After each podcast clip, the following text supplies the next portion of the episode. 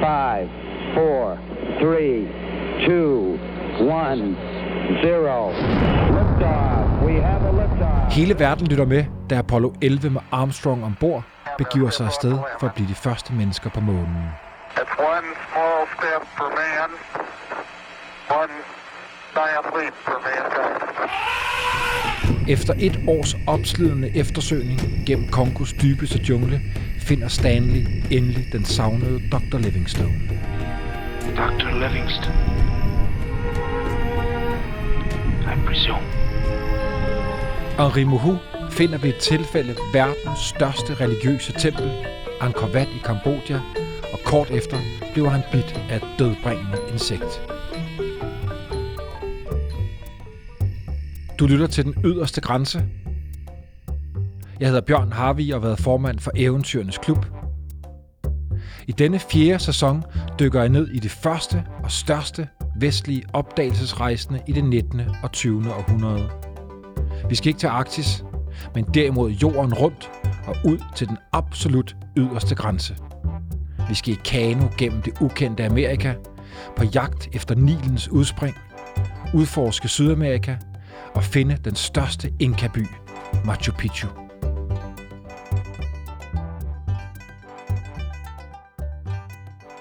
Året er 1860.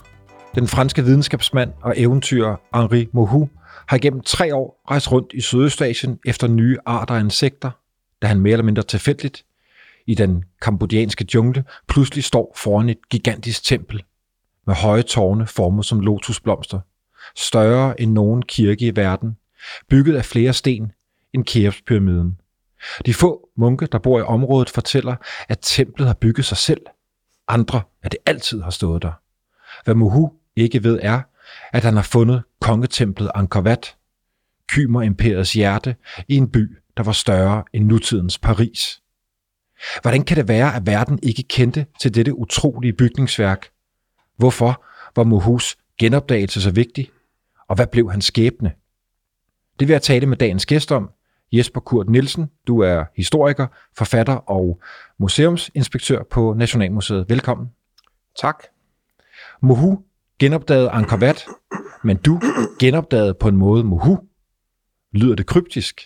Måske, men det vender vi tilbage til senere. For Jesper, jeg synes, øh, inden vi går i gang, så kunne jeg godt tænke mig, at vi kommer i, i den rette stemning. I en, hvad kan vi kalde det, sydøstasiatisk stemning. Øhm, vi skal høre et lille klip øh, med noget musik fra en traditionel tostrenget guitar, som hedder en chapey, og som faktisk er afbildet på talrige vægge inde i Angkor Wat. Prøv at lytte med.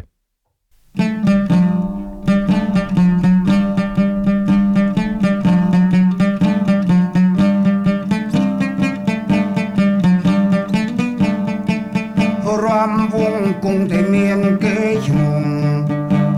Dài sông tía bình bồ đầy Thăm đà pro hai nâng srei Thăm đà pro hai nâng srei Man đánh à lai kỳ xây cái đây ram vung Ram vung cái yam Jesper, hvem var han, Mohu? Henri Mohu er relativt ukendt i Danmark, men han er en superstjerne i Frankrig. Han er måske også øh, bevis på, at vi i Danmark er rettet meget mod den angelsaksiske verden. Vi kender jo alle de store opdagelsesrejsende i England og i USA.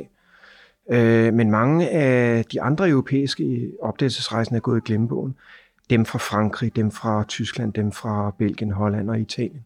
Henri Mohu, han er, han er stor. Han øh, var på mange måder med til at skabe det franske, ide- øh, den franske identitet øh, og det, det franske imperium.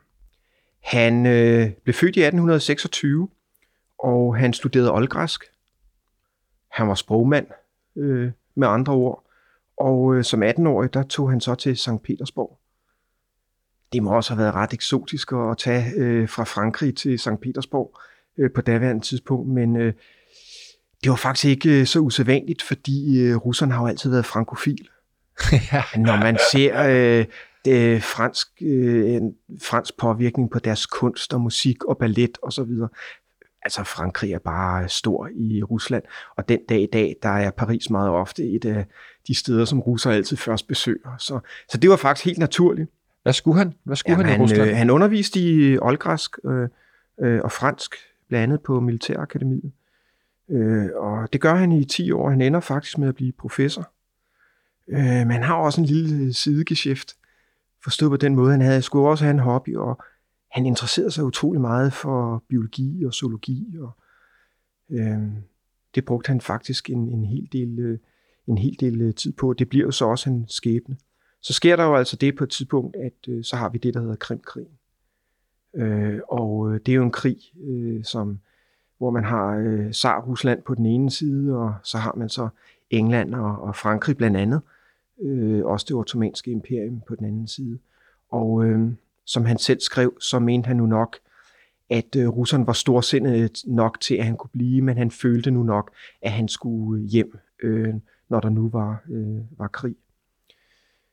Så kommer han hjem, og han øh, opholder sig blandt andet, øh, han rejser lidt rundt og opholder sig blandt andet også i England. Og I 1856, øh, der, bliver han så, øh, der bliver han så gift.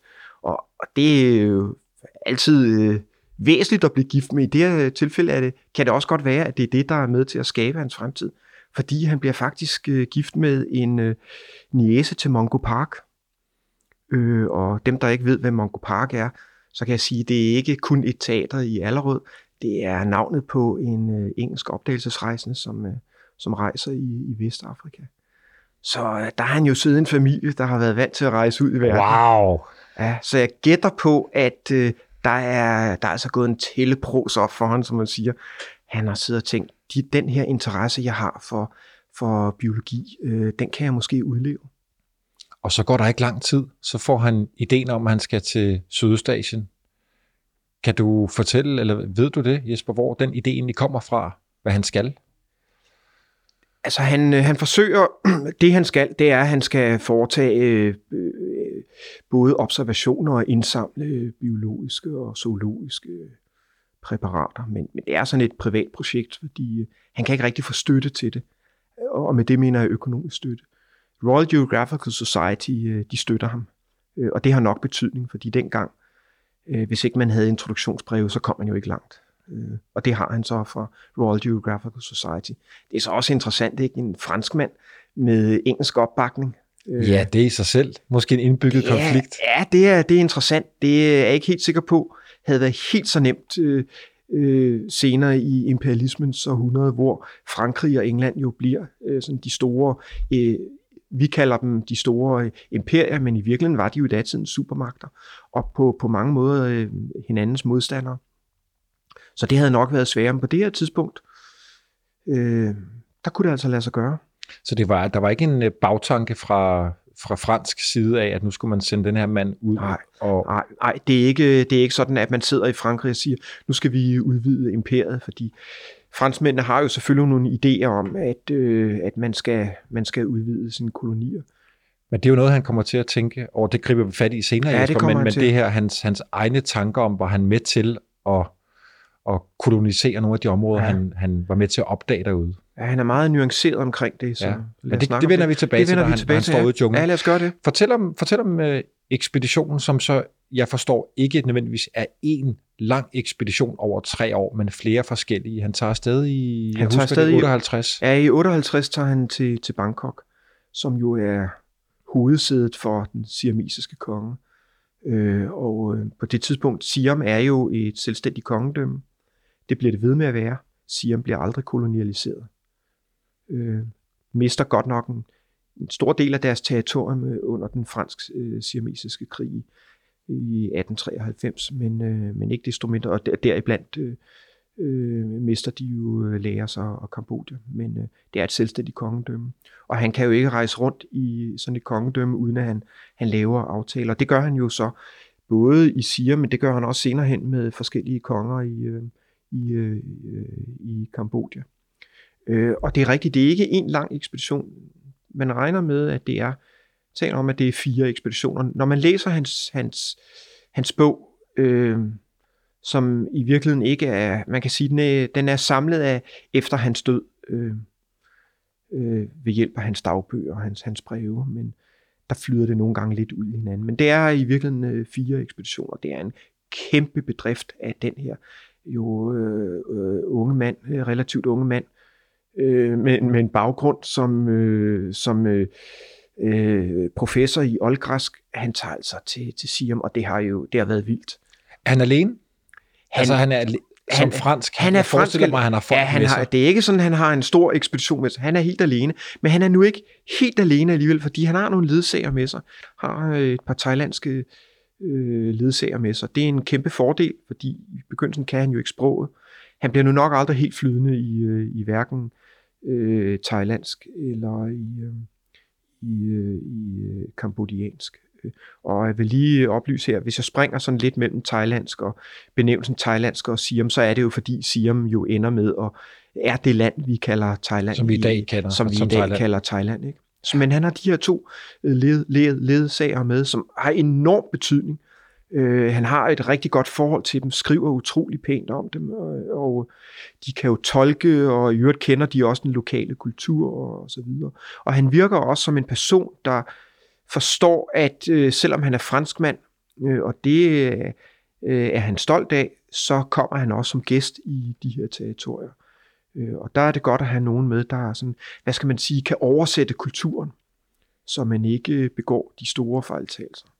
Jesper, fortæl om hans, nu kalder jeg det jagt på Angkor Wat. Det er jo ikke, jeg, jeg forestiller mig ikke, at han ved, at det er der, men hvad, hvad, hvad bringer ham til den øh, kambodjanske jungle, hvor han så mere eller mindre tilfældigt falder over det her enorme tempel?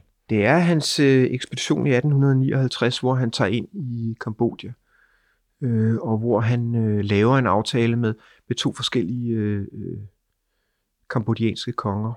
Øh, Hvad skal han derude? Det er hans, han indsamler, han er enormt fascineret af at indsamle insekter blandt andet. Har også senere hen fået øh, opkaldt et, en, en bille efter sig. Og det er jo noget, vi alle, formodentlig alle sammen går og drømmer om. Øh, det gør jeg i hvert fald. Min store ambition er sådan set ikke at få et ridderkors, men at få opkaldt øh, et insekt efter mig. Helst en snudebille. Det synes jeg vil være passende.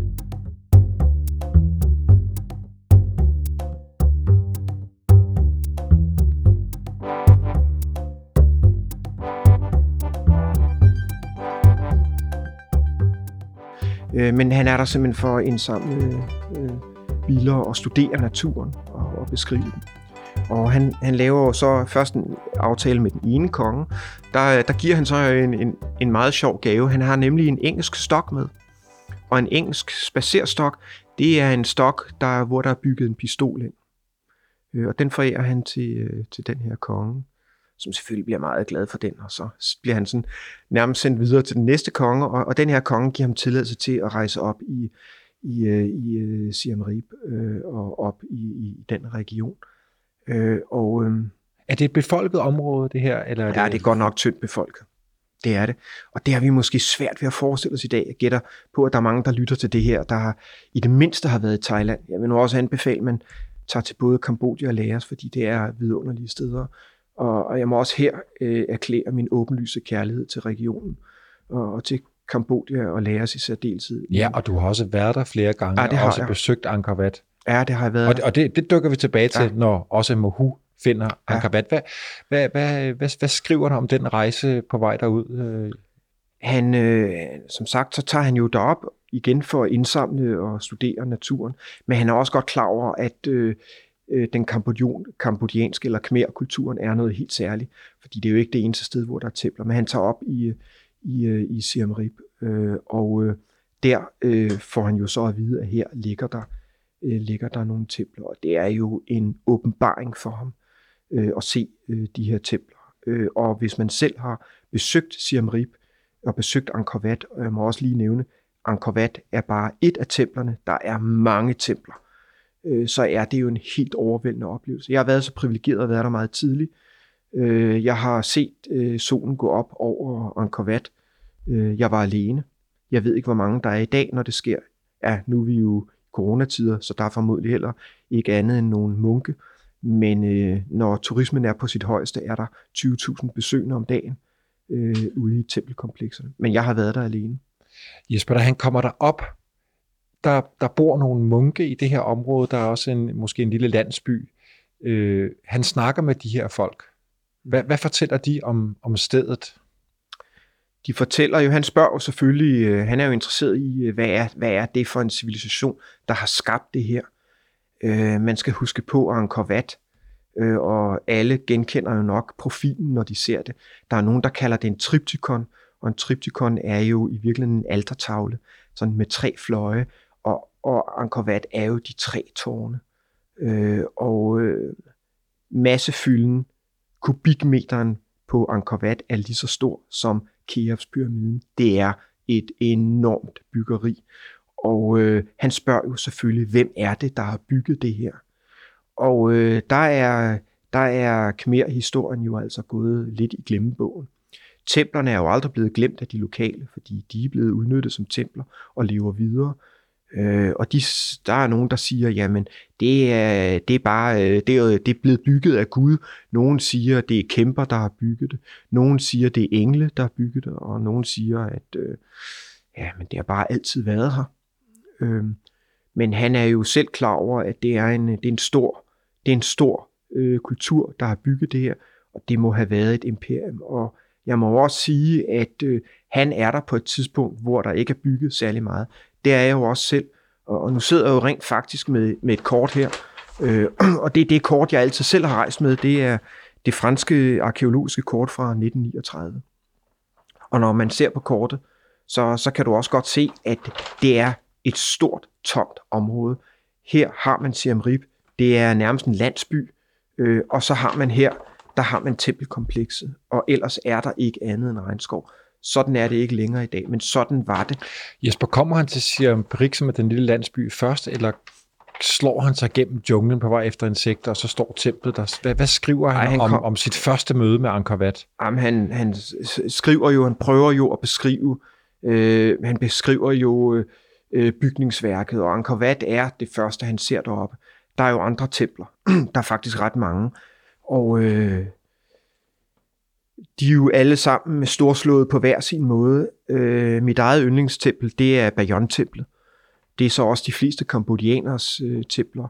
Øh, men Angkor Wat er for mange det mest øh, øh, betydningsfulde og øh, det, det mest imponerende tempel. Og når man ser på kortet her, så kan man også se, og det, det fortæller lidt om størrelsen, så er der bygget en, en voldgrav rundt om, og den er øh, 4 gange 1 kilometer. Og hvis man så ser tempelområdet, hvor Bayon ligger i midten, så drejer det sig altså om, om 4 gange 2 kilometer. Hvis man så ser vandreservoiret, der ligger ved siden om, så er man klar over, her har ligget en middelalderlig superby, og som du sagde, sagde i indledningen, så den her by har altså været større end Paris. Den er jo bygget... Jamen, det er slet ikke til at, det er slet ikke til at forstå, altså. Det er slet ikke til at forstå. Altså, den er, Øh, den er jo bygget i, øh, i 1100-årene, og øh, der har boet op til en million til halvanden million mennesker. I dag er det kun tempelkomplekserne, der er tilbage, fordi palads, paladserne og folks huse var jo bygget af træ, så, så de er jo væk. Øh, da jeg var der første gang i begyndelsen af 90'erne, der sagde øh, arkeologer og forskere, at det her, det her er et sted, hvor der har boet måske 100-200.000. Og jo mere arkeologien begynder at arbejde med det, jo større vokser byen. Og der må man også sige, øh, sådan moderne satellitteknologi har også gjort enormt meget. Så man kan bare se, at den her by har været enorm. Øh, og det er også interessant at se, øh, hvordan man arbejder arkeologisk deroppe, fordi det, det er arkeologi med kraner, skulle jeg hilse at sige. Det er jo kæmpe bygningskomplekser, som man rekonstruerer, og øh, franskmændene er deroppe igen og rekonstruerer de her templer. Øh, de var der også, øh, de arbejdede jo i mellemkrigszoner. Det er også derfor, jeg har det her kort. Ja, øh, og, det, og Jesper, det skal vi tilbage til, også hvad der skete efter, at Mohu finder det, men jeg har lyst til at blive i den her stemning, hvor ja. at Mohu simpelthen finder øh, altså, det har været, finder Angkor Wat. Altså, det har været magisk, og det er også, det er også en har været en del af attraktionen indtil i dag, det er de her kæmpe træer, der vokser øh, ind over templerne. I nogle tilfælde har det været med til at bevare templerne. Ja, det er nogle af de billeder, vi, vi har, jeg har jo ikke selv været der, men Ej. nogle af det, vi, vi kan huske, vi har set ja. billeder af, de her enorme træer, der snor ja, sig det er, omkring det, bygningerne. Lige præcis, og det skaber også en myte, vi lever med i dag. Når vi nu ser Indiana Jones, når vi ser Tomb Raider med Angelina Jolie, så, øh, som i øvrigt er optaget derop, så, så er det det billede, vi har overgroet templer. Øh, og sådan så det ud. Sådan så det også ud, da jeg var der i 90'erne. På et tidspunkt talte man om, at man ville bevare nogle af de her træer. Nu begynder man desværre også at fælde træerne, for det var en del af magien og, og, om, omkring øh, alle de her tempelkomplekser. At det var overgroet, det var, det var, det var som om øh, Tornerose lå i en tusindårig Ja. søvn og ikke var blevet vækket. Ja. Det har været helt fantastisk. Det var fantastisk for mig, og så tør jeg slet ikke tænke på, øh, hvordan det har været for øh, Mahu, da han kom derop. For han vidste ikke, hvad han ville møde. Det gjorde jeg trods alt.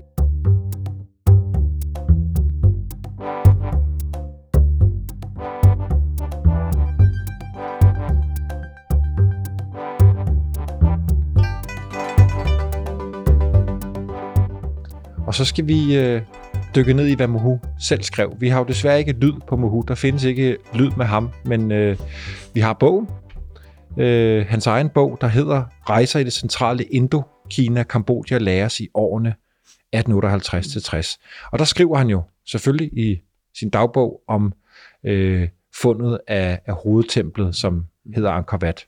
Mohu, han skriver, På bredden af Mekongfloden og det forhistoriske kongedømme Siampui ligger der ruiner af en sådan storhed, strukturer, som er blevet rejst med så enorm arbejdskraft, at man ved første blik er fyldt med en sådan beundring, at man ikke kan undgå at stille sig selv spørgsmålet.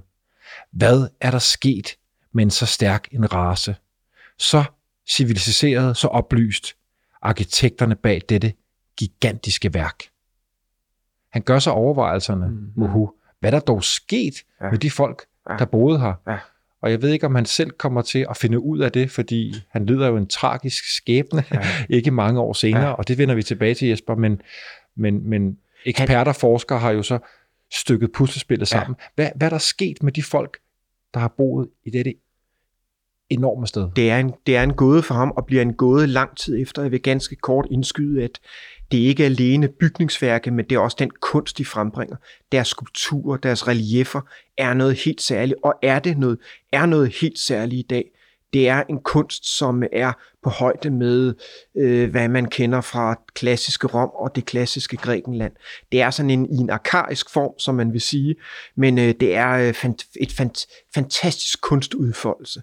Øh, og Moe og, og alle efter ham havde svært ved at forstå, at en middelalderlig kultur øh, kunne frembringe noget så smukt. Der er en, en forfatter, der hedder Jeffrey Gore, han skriver i, i mellemkrigsårene, han skriver en bog, der hedder Barley, Bali og Angkor, øh, et, øh, livet og døden. Og, og han har en teori om, at øh, øh, den eneste måde, den her kunst kan være opstået på, det er, hvis man har røget opium fordi man må simpelthen være hensat i en. Okay. helt anden tilstand. Øh, og øh, det kan jeg så bevidne, at det ikke det opium gør ved en. så, øh, øh, men det var, der var mange teorier om, hvordan det her kunne være opstået.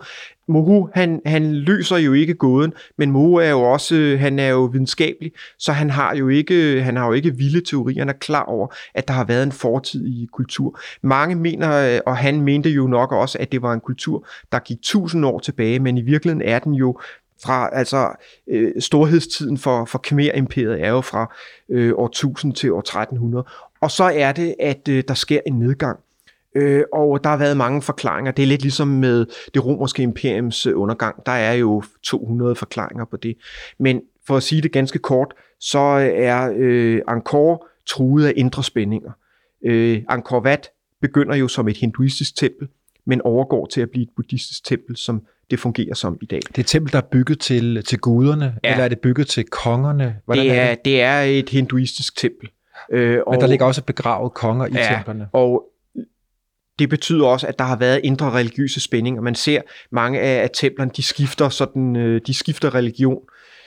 Og derudover, så må man også sige, på grund af, af sådan den her indre nedgang, så, øh, så sker der noget med infrastrukturen. Man kan se blandt andet på satellitfotos, øh, fotos, at øh, der har været enorme vandreservoirer. Man kan se, arkeologer kan se, at øh, kanalerne bliver ikke vedligeholdt osv. Så, videre. så landbruget øh, kommer ind i en, i en nedgang. Øh, og- derudover så er der ydre trusler. Øhm, der er Cham, øh, kongedømmet, angriber dem øh, angriber øh, i øh, og, omkring år 1400, og i 1431 er det, er det thajerne, som angriber, og, og der, er, der er simpelthen også, der er både indre og ydre trusler. Og jeg kan ikke lade være med at tænke på prins Sihanouk, den senere kong Sihanouk, men prins Sihanouk, han, han øh, blev citeret for, jeg mener det var i Washington Post, i en slutningen af 70'erne, der blev han spurgt, om øh, kongedømmet Kambodja, det var bange for øh, Kinas indflydelse i regioner. Det er jo på et tidspunkt, hvor Vietnamkrigen er på sit højeste, og der siger han så sådan meget øh, filosofisk, at øh, man er ikke bange for dragen, når ens naboer er ulven øh, og tigeren, og med det mener han øh, Thailand og Vietnam. Ja. Øh, så, så det fortæller også lidt om, hvilken situation øh, Kambodja øh, var i og altid har været i. Og som jeg også sagde, øh, så mister man også en, en, øh, en, en stor del af, af kongedømmet til det franske, øh, først til det siamesiske imperium, og senere hen mister øh, Siam det er jo så til, til franskmændene. Så det, det er også et uroligt område. Ikke? Jesper Mohu, da han, da han finder det her, hvor, hvor, øh, hvor øh, hvor skarp går han til værks i forhold til at dokumentere det, han har fundet? Går han i gang med at måle op og skrive Jamen, han ned dokumenterer og... jo på en anden måde, end vi gør i dag. Og, og i dag vil man så sige, at det er meget uvidenskabeligt. Men i samtiden må man jo sige, så så er han jo meget, så er han jo videnskabelig i sine observationer. Heldigvis er hans dagbøger og hans breve jo bevaret, fordi de kommer hjem. Øh, ikke mindst fordi en af hans øh, thailandske ledsager efter hans død jo gemmer materialet og, og, og får, får det tilbage til Europa. Øh, så, så derfor er materialet jo, jo gemt.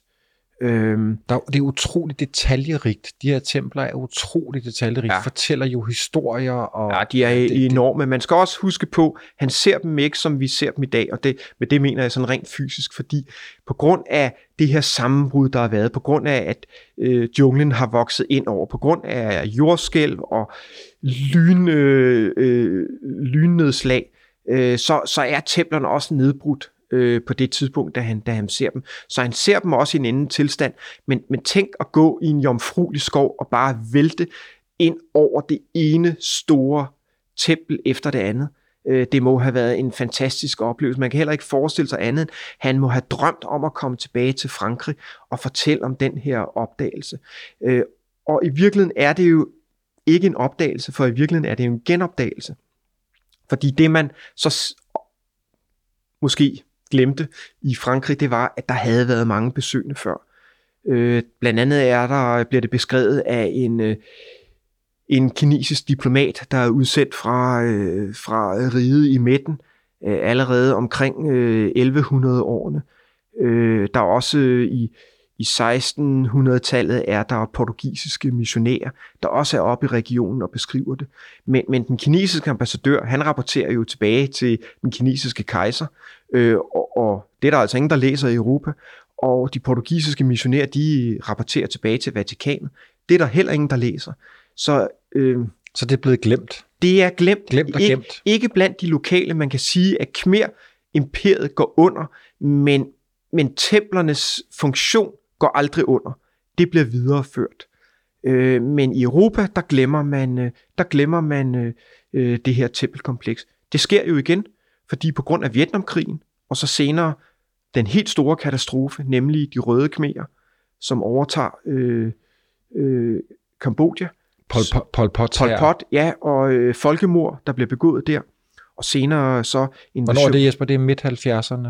Ja, det er, i, øh, det er fra 75 til 79, at øh, de såkaldte røde khmerer tager over. Øh, sådan en, Som trods alt så tager et navn det, det gør de, fordi øh, de er... Lenin... Efter det gamle imperium. Ja, men det er, de er leninister, marxister, men, men på den anden side, så er det også sådan en leninistisk, marxistisk bevægelse, som man... De, de, de, de kigger meget på Edward Hoxer og Albanien, som, som også lukker sig fuldstændig inde. Man har en, en, en idé om, at man skal være fuldstændig selvforsynende og lukke verden ude, og så skal man jo også knuse en værm fortidig kultur, øh, og her nøjes man ikke med at smide en byste i havnen, her går man virkelig til vaflerne.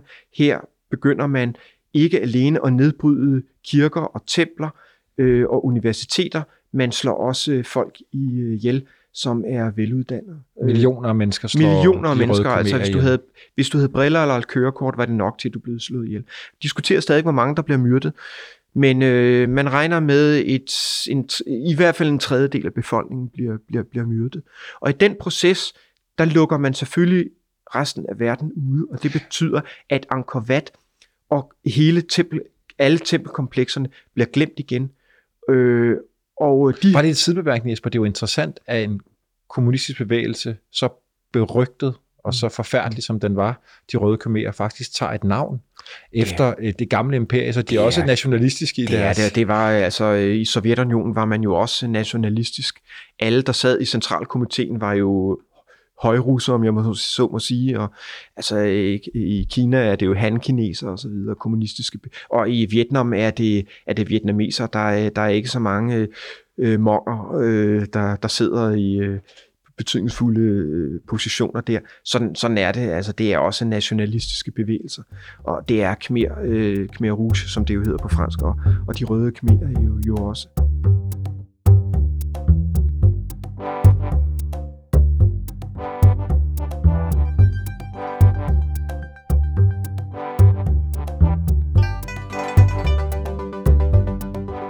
Tilbage til Mohu. Ja, Der tilbage til går, Mohu. øh, jamen, jeg synes, det er fantastisk, vi, Ja. stik, vi stikker afsted. For det vidste jeg, vi ville gøre. Ja, ja, det, det går altid afsted, når Du vi er sammen. Ja. Men, men Jesper, øh, Mohu går rundt her, han øh, dokumenterer, skriver ned. Øh, jeg har faktisk øh, fundet et, øh, et citat fra hans bog, hvor han netop går rundt og besøger de her templer. Du nævner også, at, at du faktisk er dit yndlingstempel, mest fascineret af, af et andet tempel end, end det store kendte. Og det lader det også til, at, at Mohu faktisk var, for han skriver følgende i sin bog. Et af templerne, en konkurrent til Salomon, opført af en forhistorisk Michelangelo, må ærefuldt sidestilles med vores allerflotteste bygninger. Det er større end noget, som er efterladt os af grækerne eller romerne, og den præsenterer en trist kontrast til den barbariske situation, som nationen nu lider under. Ret fint. Mm-hmm. Altså han på en eller anden måde griber ind i, hvad der må have været Ja. større end det, vi Ja. beundrer i Vesten, ja. men også en barbarisk situation, som nationen lider under. Ej, en tilbagegang. Han er også, han er også romantiker. Det er også sådan en romantiske periode. Øh, så han, han har selvfølgelig også... Han er ikke kun en videnskabsmand, han har også sådan et, et, et poetisk syn på, på det, han ser. Det er der slet ingen tvivl om. Øh, og Hvad, hvad betød fundet? Både for franskmændene, og så ikke mindst for den nationale selvfølelse af, af for Kambodja. Lad os starte med franskmændene. Hvad betød det for franskmændene, at han... Han kommer, jo Han han, det her. han kommer jo aldrig hjem og rapporterer om det her fund. Men fordi familien øh, donerer materialet til Royal Geographical Society i London, øh, og fordi man øh, går sammen om at få udgivet hans dagbøger og breve, der får man øh, stykket den her bog sammen. Og den bliver, den bliver øh, en, øh, en bestseller, vil vi kalde det i dag, både i Frankrig, men også i den engelsktalende verden. Og der bliver man jo grebet af, at i den her mystiske, dampende jungle, der ligger et fortidigt tempel, som ingen har hørt om før. Det har man så, men i samtiden, der opfatter man det som en nyopdagelse.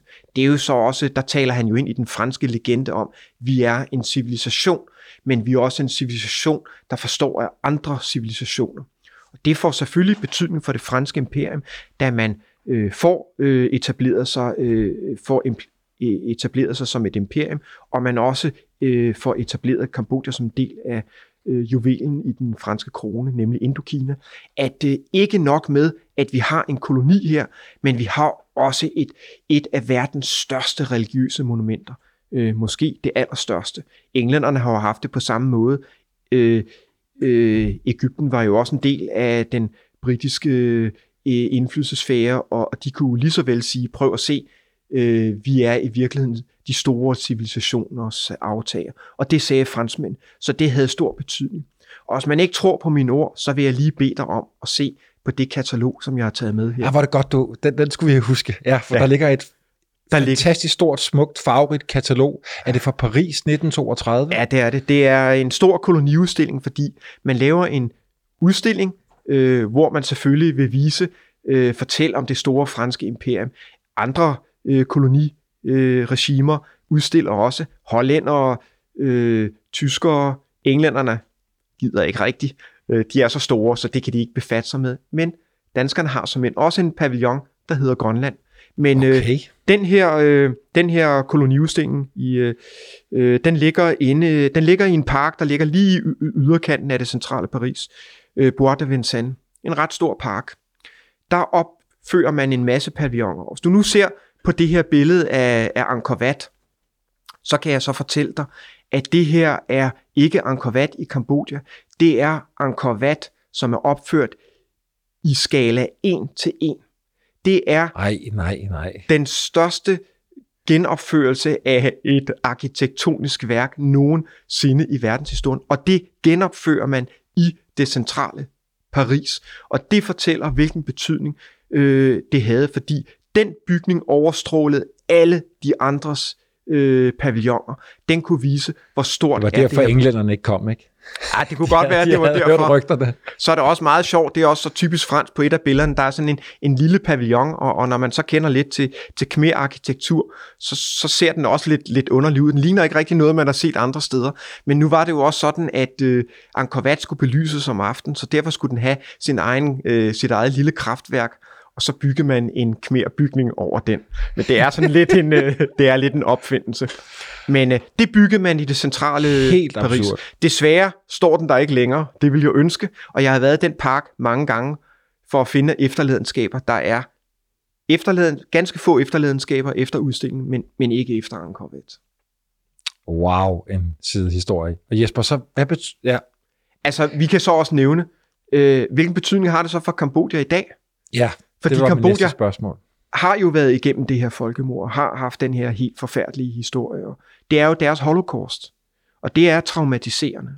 Og jeg kan også fortælle, da jeg var der første gang, øh, det er, øh, de blev invaderet af Vietnam i 79, og øh, Vietnam redder jo i virkeligheden øh, Kambodja fra dem selv, øh, fordi de sætter en stoppe for folkemord.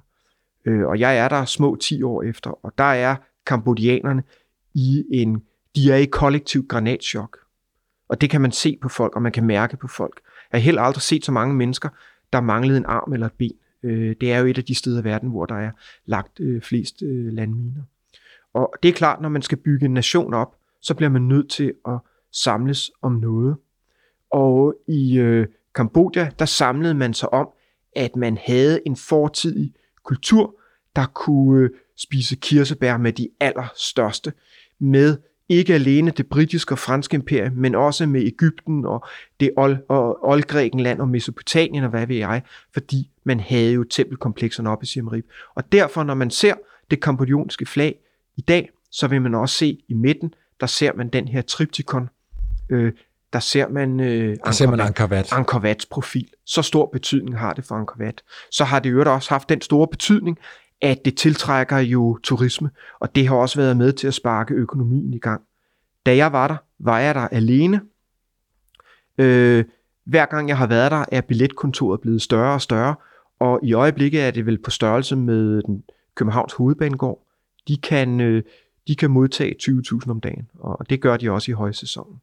Øh, så det er blevet meget, meget stort. Øh, og det er godt for kambodjanerne, det er godt for Angkor Wat øh, og tempelkomplekserne, for det har også været med til at finansiere øh, restaureringen. Nu har man vist øh, rykket øh, nogle gelænder og nogle gange, sådan, så du ikke kan gå ind og røre templerne og Det har træerne. man det kunne man før i tiden. Nu er Mag- det, det magien, er, væk. magien er forsvundet. Da jeg var der første gang, der var jeg der som sagt alene. Der var et par temp- der var et af tempelkomplekserne, hvor jeg kun måtte gå med en bevæbnet vagt. Fordi øh, der var stadigvæk en, en det var det vilde østen, for at sige det sådan. Siem Reap var bogstaveligt talt en hovedgade. På hovedgaden lå, øh, der havde FN et minerydningskontor, Verdensbanken havde et lille kontor, så var der et, et fransk partisseri, øh, og så var der et par bordeller, og for enden af hver gade var der en politikontrol, og når man gik uden for politikontrollen, så var man ude i det, altså i det vilde østen. I lovløst område. Ja, og det, det var relativt lovløst op ved, ved Angkor Wat. Jeg øh, var der som sagt alene. Prøvede at holde mig uden for øh, minefelterne, for de var jo ikke, øh, de var jo ikke øh, afmærket. Og øh, de røde khmerer havde været så venlige, da de trak sig tilbage og lægge minefelter, fordi de også var klar over, at øh, området havde så stor symbolsk betydning, og i øvrigt ville det også holde turisterne væk. Og den dag i dag er man jo i gang med minerydning. Øh, nu er man godt nok rykket ret langt ud, men man er stadigvæk i gang med minerydning.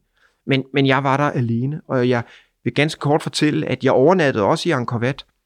Øh, jeg kravlede op i midtertårnet, og der overnattede jeg så om Nå, natten. inde i selve templet? Ja. Der var så øh, forfærdeligt tordenvejr øh, om natten, og på det tidspunkt havde man ikke fået sat lynafleder op.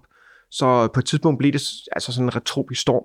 Så øh, jeg, jeg kravlede jo så ned igen, og, og så ville jeg overnatte i et af sidegallerierne. Og så vil jeg så sige, som en, en sjov lille anekdote, på et tidspunkt var der sådan en, en meget stram lugt, øh, og, og jeg funderede sådan lidt over, der sad jeg der i mørke og tænkte, hvor syv søren har jeg lugtet det her før? Øh, og så slog der mig lige pludselig, det havde jeg jo lugtet i rovdyrburet i zoologisk have. Og så tænkte jeg, åh, oh, for syv søren, der er en tiger.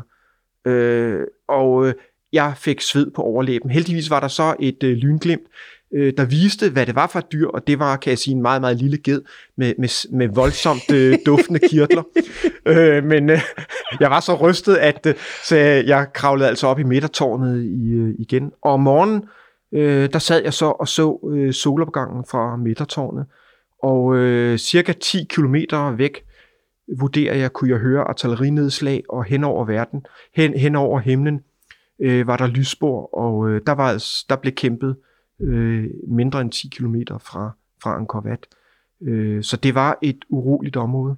Historiens vingesus, og du ligger der og føler dig som en mohu. Det gjorde jeg, og på en eller anden 120 år måde var, var det, mm, hvis nogen spørger mig, hvad var din største rejseoplevelse nogensinde, og jeg har jo rejst en del, så må jeg sige, at øh, øh, Angkor Wat glemmer jeg aldrig, øh, og Mohu gle- glemmer jeg heller aldrig, og selvom jeg nu er blevet museumsinspektør, og mit fagområde egentlig er, formelt set er jeg jo inspektør for Afrika, så skal man jo også have en hobby, og lige så vel som Mohu, han, hans hobby, det var insekter, så er mit på en eller anden måde, så er det blevet Laos og Kambodja, og som sagt, min kærlighed til, til den region er helt uden grænser. Og mohus historie. Ja. Og Mohus historie, ja. Ja. ja. Og, og lige om lidt, så bliver den endnu mere interessant. Din egen lille, Mm. som jeg startede med at sige, øh, genopdagelse øh, Mm. mm. af Mohu. Den lader jeg lige ligge lidt, fordi mm. vi skal lige tilbage til selve Angkor Wat. Øh, Jeg har jo ikke selv været der, Jesper, det har du. Øh, Og du ved også, øh, hvordan der, der ser ud de her øh, små skulpturer, Mm. mm. afbilleder mm. af, af, af, af, af for eksempel dans. Ja. Øh, Jeg havde jo, inden vi gik i gang i dag, også bedt om øh, og, og se om du kunne sende mig et eller andet, øh, noget musik, ja. eller nogle stemninger, nogle følelser. Og Mm. en af de ting, du har sendt, det er øh, noget musik, som de i Kambodja kalder Apsara. Kan du Mm. ikke lige fortælle, hvad det er? Det er, øh, det er en, en dans, som er meget karakteristisk for området, og som er helt central i, i kulturen. Øh, det er en dans, hvor man ikke danser med fødderne, man danser faktisk med hænderne. Det er et helt selvstændigt øh, sprog. Der er øh, 1162 forskellige håndbevægelser. Op. og det vil sige, hvis man er i stand til at læse den her dans, så får man simpelthen en fortælling. Det kan både være en fortælling om guder eller om khmerernes øh, forhistorie. Man danser i virkeligheden hverken for mennesker eller for fyrster, og man danser for guderne. Og det er noget Ja, af det, det smukt. smukkeste, jeg ved, øh, og jeg ser det så ofte, jeg kan. Må vi se det for vores indre øje, mens vi hører Mm. musikken til en Apsara-dans.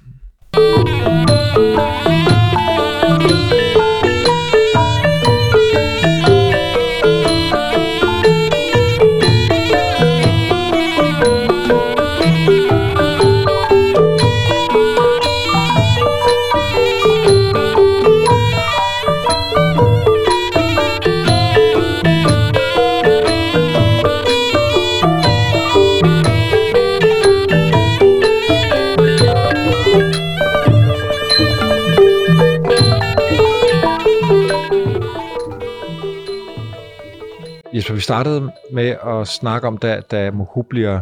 Han blev ikke sendt afsted, men da han tager afsted og har kontakt til The Royal Geographical Society i London, mm. at han ikke er blevet sendt afsted af franskmændene, men han kommer til at betyde meget mm. for fransk selvopfattelse, for, Ja. for også for, øh, på godt og ondt, deres øh, kolonisering af det her område. Kan du fortælle lidt om, hvad Mohu gjorde sig af tanker om, at, han måske bliver brugt som instrument i den her kolonisering? Ja, det er meget interessant, fordi han er klar over, at øh, sådan er det jo med alt opdagelse, at øh, så, når man opdager noget, så er man med til at beskrive det, men måske er man også med til at ødelægge det. kender det måske lidt fra turisme, at øh, der er så skønt et sted, men man ved også, at masseturismen i virkeligheden også ødelægger noget af magien, som det er sket oppe i Siem Reap. Og han er klar over, at her er noget, der er helt unikt. Øh, men han synes også, at der er sket en tilbagegang i Kambodja. Og det, det, det tænker han jo med udgangspunkt i de her tempelkomplekser. Øh, han siger, at sådan, nu, bor man, nu bor man noget mere nu bor man noget mere beskedent, end man gjorde dengang, øh, og derfor synes han, der er sket en tilbagegang.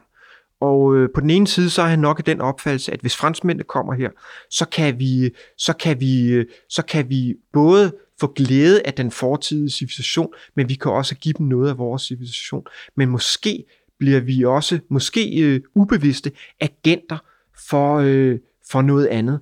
Og det kan måske være en øh, form for udbytning. Så på den måde er han jo meget, meget nuanceret i sit syn. Ja, og det flugter rigtig godt med det citat, vi begge to er faldet over, hvor han faktisk ret reflekteret øh, skriver i sin dagbog om det her. Er han øh, et instrument? Er han agent for, mm. for øh, kolonialismen? Mm. Mohu han skriver følgende. Vil de europæiske landes bevægelse mod øst resultere i noget godt ved at introducere disse lande ved velsignelsen fra vores nation? Eller vil vi agere som blinde instrumenter for grænseløs ambition og bidrage til deres nuværende elendighed? Det er ja. stærkt skrevet. Ja, det, det, er meget, det er meget interessant, at han skriver det. På mange måder så ender Kambodja med at blive øh, det franske imperiums baggård.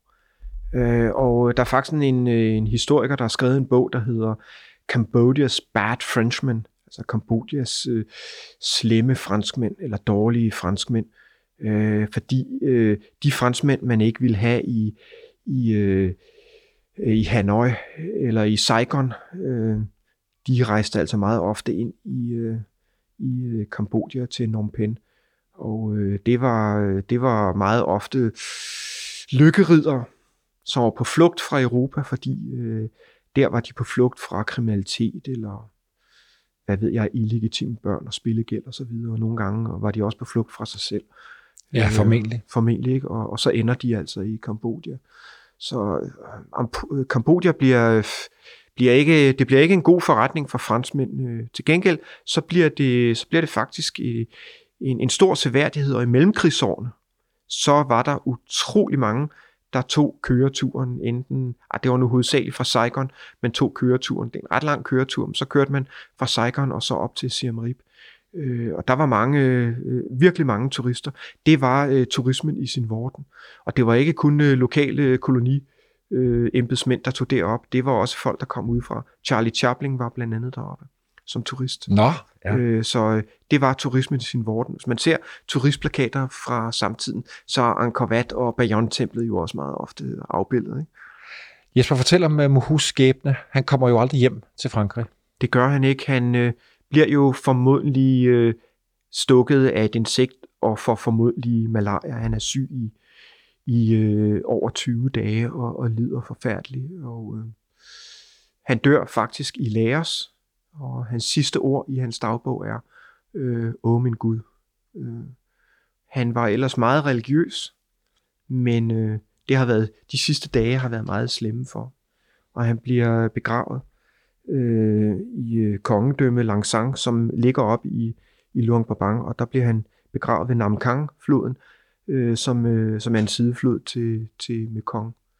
Øh, der bliver han så begravet af sine, sine øh, ledsager, som så også samler hans dagbøger, hans breve og præparater og alt, hvad han har fundet frem til, samler de sammen, får det ud til den franske legation, der sender det hjem til familien, og familien beslutter så, de har jo den her, også den her, de er jo kosmopolitter, men de har også, han er jo giftet ind i en engelsk familie, så den ender så i Royal Geographic Society, man samler det, og bogen bliver udgivet, og han bliver en sensation.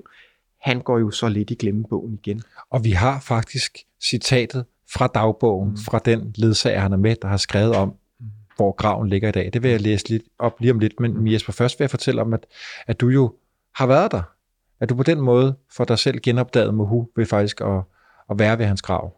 Ja, på en eller anden måde, så, så, blev, så endte min, min rejser derude med også at blive en rejse i Mohus fodspor, og øh, på et tidspunkt, øh, også i begyndelsen af 90'erne, er jeg i, i Laos, og jeg er i Luang Prabang, den gamle kejserstad, øh, som jo er under UNESCO's beskyttelsesprogram, fuldstændig ligesom øh, templerne i Siem Reap er, fordi i øh, Luang Prabang er den gamle franske by jo bevaret i sin helhed. Det er et magisk sted, andet kan jeg ikke sige.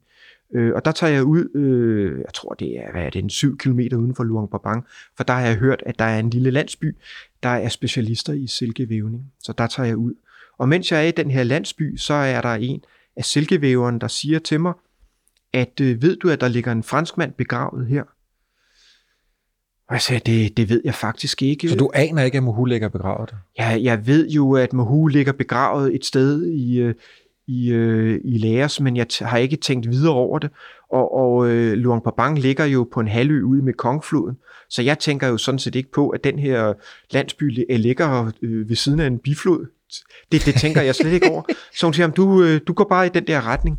Så, så jeg går ned mod floden, og, og så går jeg ned i, hvad der ligner en dyresti, og øh, der bliver mere og mere tilgroet, og, og det bliver faktisk tæt jungle. Det viser sig så, at et lille år før jeg har været der, har man genfundet Moos øh, øh, gravsted, og man har i stand sat den. Men så går den så lidt i glemmebogen, og det, det kan jeg sige med sikkerhed, fordi øh, jeg er der et, et lille år efter, den er blevet genopdaget, og der var det groet fuldstændig til. Og jeg står nede ved floden, og jeg kan jo ingenting se. Der er smukt, som der jo altid er i Laos, øh, men der ligger også en lille slugt, der går ind i landet. Så den prøver jeg at bevæge mig ind i, så jeg maser mig igennem krattet. Og lige pludselig, så ligger der en stor, hvid sarkofag. Den sarkofag, der blev opsat, jeg mener 10 år efter hans død, øh, der blev han genopgravet og lagt i en sarkofag, og der stod den så. Det var et stort øjeblik for mig, det må jeg sige. På en eller anden måde, så var, øh, så var det fuldendt. Ja, det er og flot, øh, flot jeg må også afslutning. sige, at øh, jeg vil anbefale alle, der tager derud, besøg Luang Prabang, tag ud og besøg graven. Det er knap så magisk i dag. I dag ligger der en masse caféer og restauranter, og det er som meget hyggeligt. Det er også blevet lidt dyrehavsbakken. Man har opstillet en, en statue af cement af, af Moe. Den ligner ham ikke særlig meget. Han var en lidt, lidt rund Åh, oh, og trim nej. mand med fuld skæg, men han står der med stor hat, og han var meget religiøs. Han blev altid omtalt som katolik. Jeg mener nu, han var protestant, men ikke desto mindre, så tænder jeg nu altid et øh, lys for Moe, når jeg er der. Fordi jeg synes, at jeg har været på en rejse med, øh, med ham. Og vi har været på rejse med dig i dag, Jesper, og med Mohu. Og tusind tak for det. Og så vil jeg afslutte vores samtale om Mohu med netop citatet fra hans, øh, fra hans hjælper, øh, som skriver i dagbogen om netop det sted, hvor de begraver Mohu. Det lyder sådan her. Landskabet, der omgiver graven, er fin, men på samme måde trist. Et par enkelte træer, deres grenes raslen, følges af rislen for vandet i Namkan. På den anden side rejser der sig en væg af sorte klippesten. Der er ingen plads til at dvæle, ingen spor af mennesker i nærheden på denne sidste hvileplads for en eventyrlig fransk mand. Tak for i dag, Jesper. Selv tak.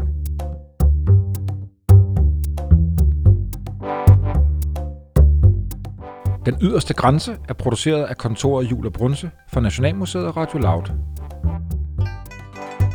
Særligt tak til BBC, Discovery Channel og Danmarks Radio.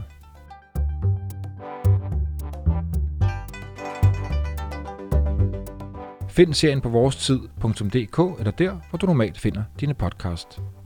thank you